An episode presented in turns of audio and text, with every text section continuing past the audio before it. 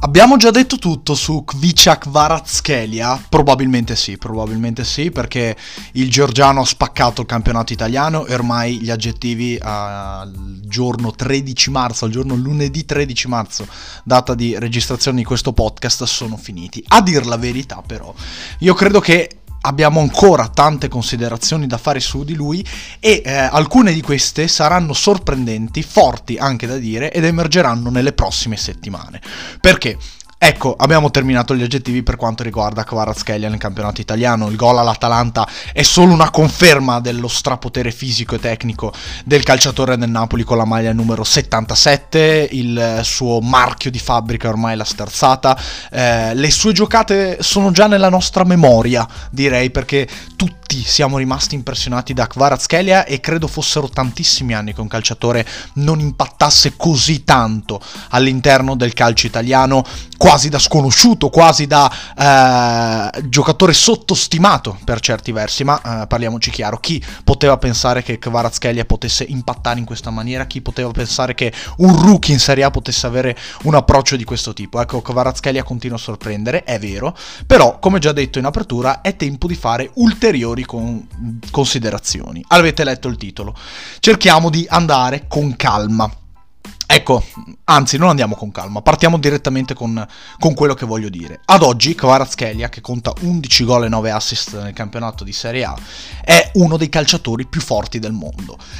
Ecco, um, Forse non è tanto sorprendente dirlo per noi italiani, ma all'estero lo può essere per certi versi, perché parliamo di un giocatore che è ai massimi livelli solamente da quest'anno, che gioca per una squadra che eh, si approccia probabilmente ai quarti di finale di Champions League per la prima volta nella sua storia e che dopo 33 anni potrebbe, potrebbe vincere uno scudetto. Dunque una situazione totalmente nuova, eh, un'elite mondiale raggiunta da una società con merito, con dei giocatori straordinari, con un bravissimo allenatore, che però non si è mai messa negli ultimi anni in un certo tipo di discussioni. Ecco, eh, è uno dei più forti calciatori al mondo perché? Perché io credo che il suo periodo di forma e soprattutto il modo che ha di essere calciatore Kvaratskhelia lo renda unico al mondo per certi versi.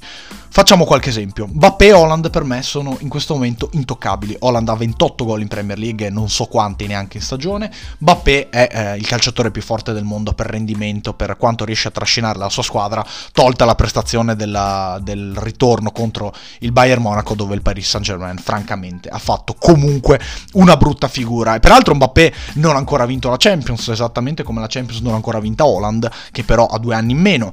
Kvaratskhelia potrebbe avere una chance in Champions League quest'anno, quindi questo già lo mette all'interno della discussione. Primo punto, Kvaratskhelia quest'anno sta giocando una Champions League da protagonista e non fatevi ingannare dal calcio di rigore sbagliato contro l'Eintracht di Francoforte, perché poi serve una palla di tacco fantastica uh, di Lorenzo per il gol del 2-0, perché poi approccia la gara comunque eh, da campione, senza mai abbassare il tono, senza mai abbassare la guardia e lo sguardo soprattutto, anche dopo uh, un episodio potenzialmente distruttivo. Kvaratskhelia spacca la partita contro il Napoli, spacca la partita contro l'Ajax all'andata e ritorno, segna, serve assist, è presente in tutte le grandi partite del Napoli di questa stagione in Champions League. Riavvolgiamo il nastro dunque il Napoli è protagonista in Champions League, Kvaratskhelia è protagonista in Champions League, possiamo affermare dunque con buona certezza che Kvaratskhelia sia uno dei giocatori più importanti di questa stagione, a livello europeo naturalmente, attendendo che succeda qualcos'altro nelle prossime settimane. Assodato questo, cerchiamo di uscire dalla dimensione dei de Mbappé e degli Holland. Vinicius Junior è un calciatore con un curriculum strepitoso, superiore a quello di Kvaratskhelia, con un mondiale giocato a titolare con il Brasile, con una Champions League vinta da protagonista con il Real, con una Liga vinta da protagonista con il Real, con 5 anni, 5 stagioni da protagonista con il Real Madrid, è vero. Però in questo momento come tipo di caratteristiche esiste una discussione per eh, quanto riguarda un eventuale paragone fra Kvaratskhelia e Vinicius Junior. Innanzitutto ci tengo a dire che eh, il fatto che Kvicia Kvaratskhelia ci abbia fatto imparare così facilmente il suo nome, ecco, rende l'idea di quanto sia stato nominato negli ultimi mesi all'interno del calcio italiano.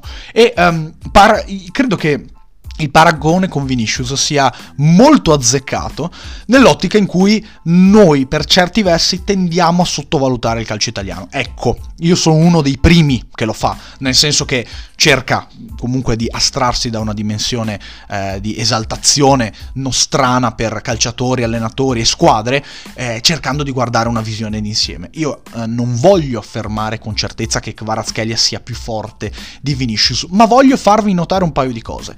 Kvaratskhelia è un calciatore con moltissima finalizzazione in più di Vinicius, per esempio.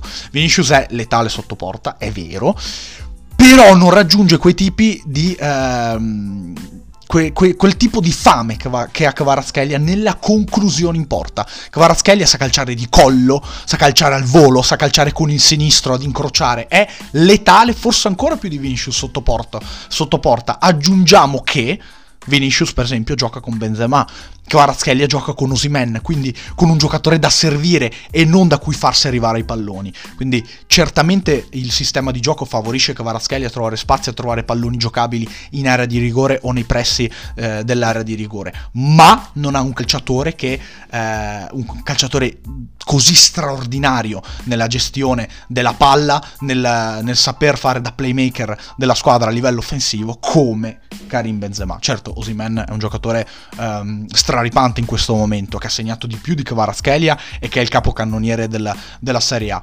Però ho come l'impressione che Vinicius nel contesto Real Madrid, parlo della scorsa stagione perché questa stagione per il Real è ancora un, po' in divenire, nel contesto Real Madrid sia leggermente più fa- favorito di Kvaratskhelia, che è letale sotto porta, è in grado di dialogare con i compagni e di servire tanti assist.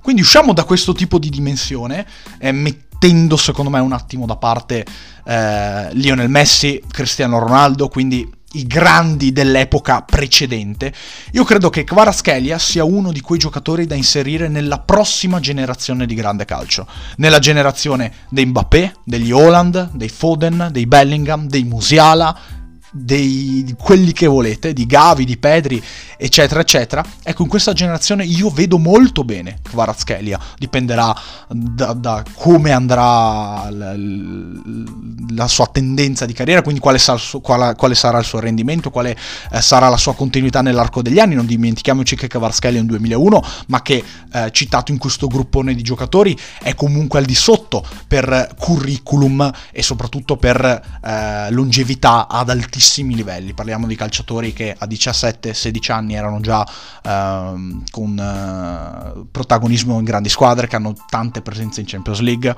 Però attenzione, perché la discussione esiste e voglio anticipare questo discorso qui, paragonando appunto eh, Kvaratskhelia a livello europeo, perché io credo che nelle prossime settimane questo discorso tornerà e questa può essere una discussione ripresa anche con contorni diversi. Ecco, non voglio parlare di pallone d'oro, però lasciamo andare l'immaginazione. Lasciamo andare l'immaginazione perché eh, il, il, Napoli ci ha dimostrato di, di poter essere eh, ultra competitivo su tutti i fronti. Siamo a metà marzo, è in gioco in tutte le competizioni. Vediamo se passerà il turno contro l'Eintracht di Francoforte, ma ha buonissime possibilità. Quindi attenzione, attenzione ad escludere a priori Kvaratskhelia da questo tipo di discussione e soprattutto cerchiamo di considerare eh, questo giocatore mh, a, guardando ad ampio raggio cosa si succede a livello europeo e non solamente quello che succede in Italia. Abbiamo finito gli aggettivi, abbiamo imparato il suo nome, lo abbiamo paragonato a grandi del passato del Napoli, ogni riferimento a Diego Armando Maradona è puramente voluto e mh, nettamente sbagliato per quanto mi riguarda ma adesso forse è il caso di fare uno step in più, è il, è il caso di, di, uh, di, allargare la discussione, allargare i confini per quanto riguarda il Giorgiano anche sotto questo punto di vista, sotto quello che abbiamo detto, rispetto a quello che abbiamo detto nell'arco dei precedenti minuti. Quindi questa era la mia opinione su Kvaratskhelia, eh, spero che la condividiate o meno, comunque spero che eh, accettiate questa provocazione, perché di fatto è una provocazione. Come al solito non posso far altro che ringraziarvi per avermi ascoltato e darvi appuntamento ad un prossimo podcast.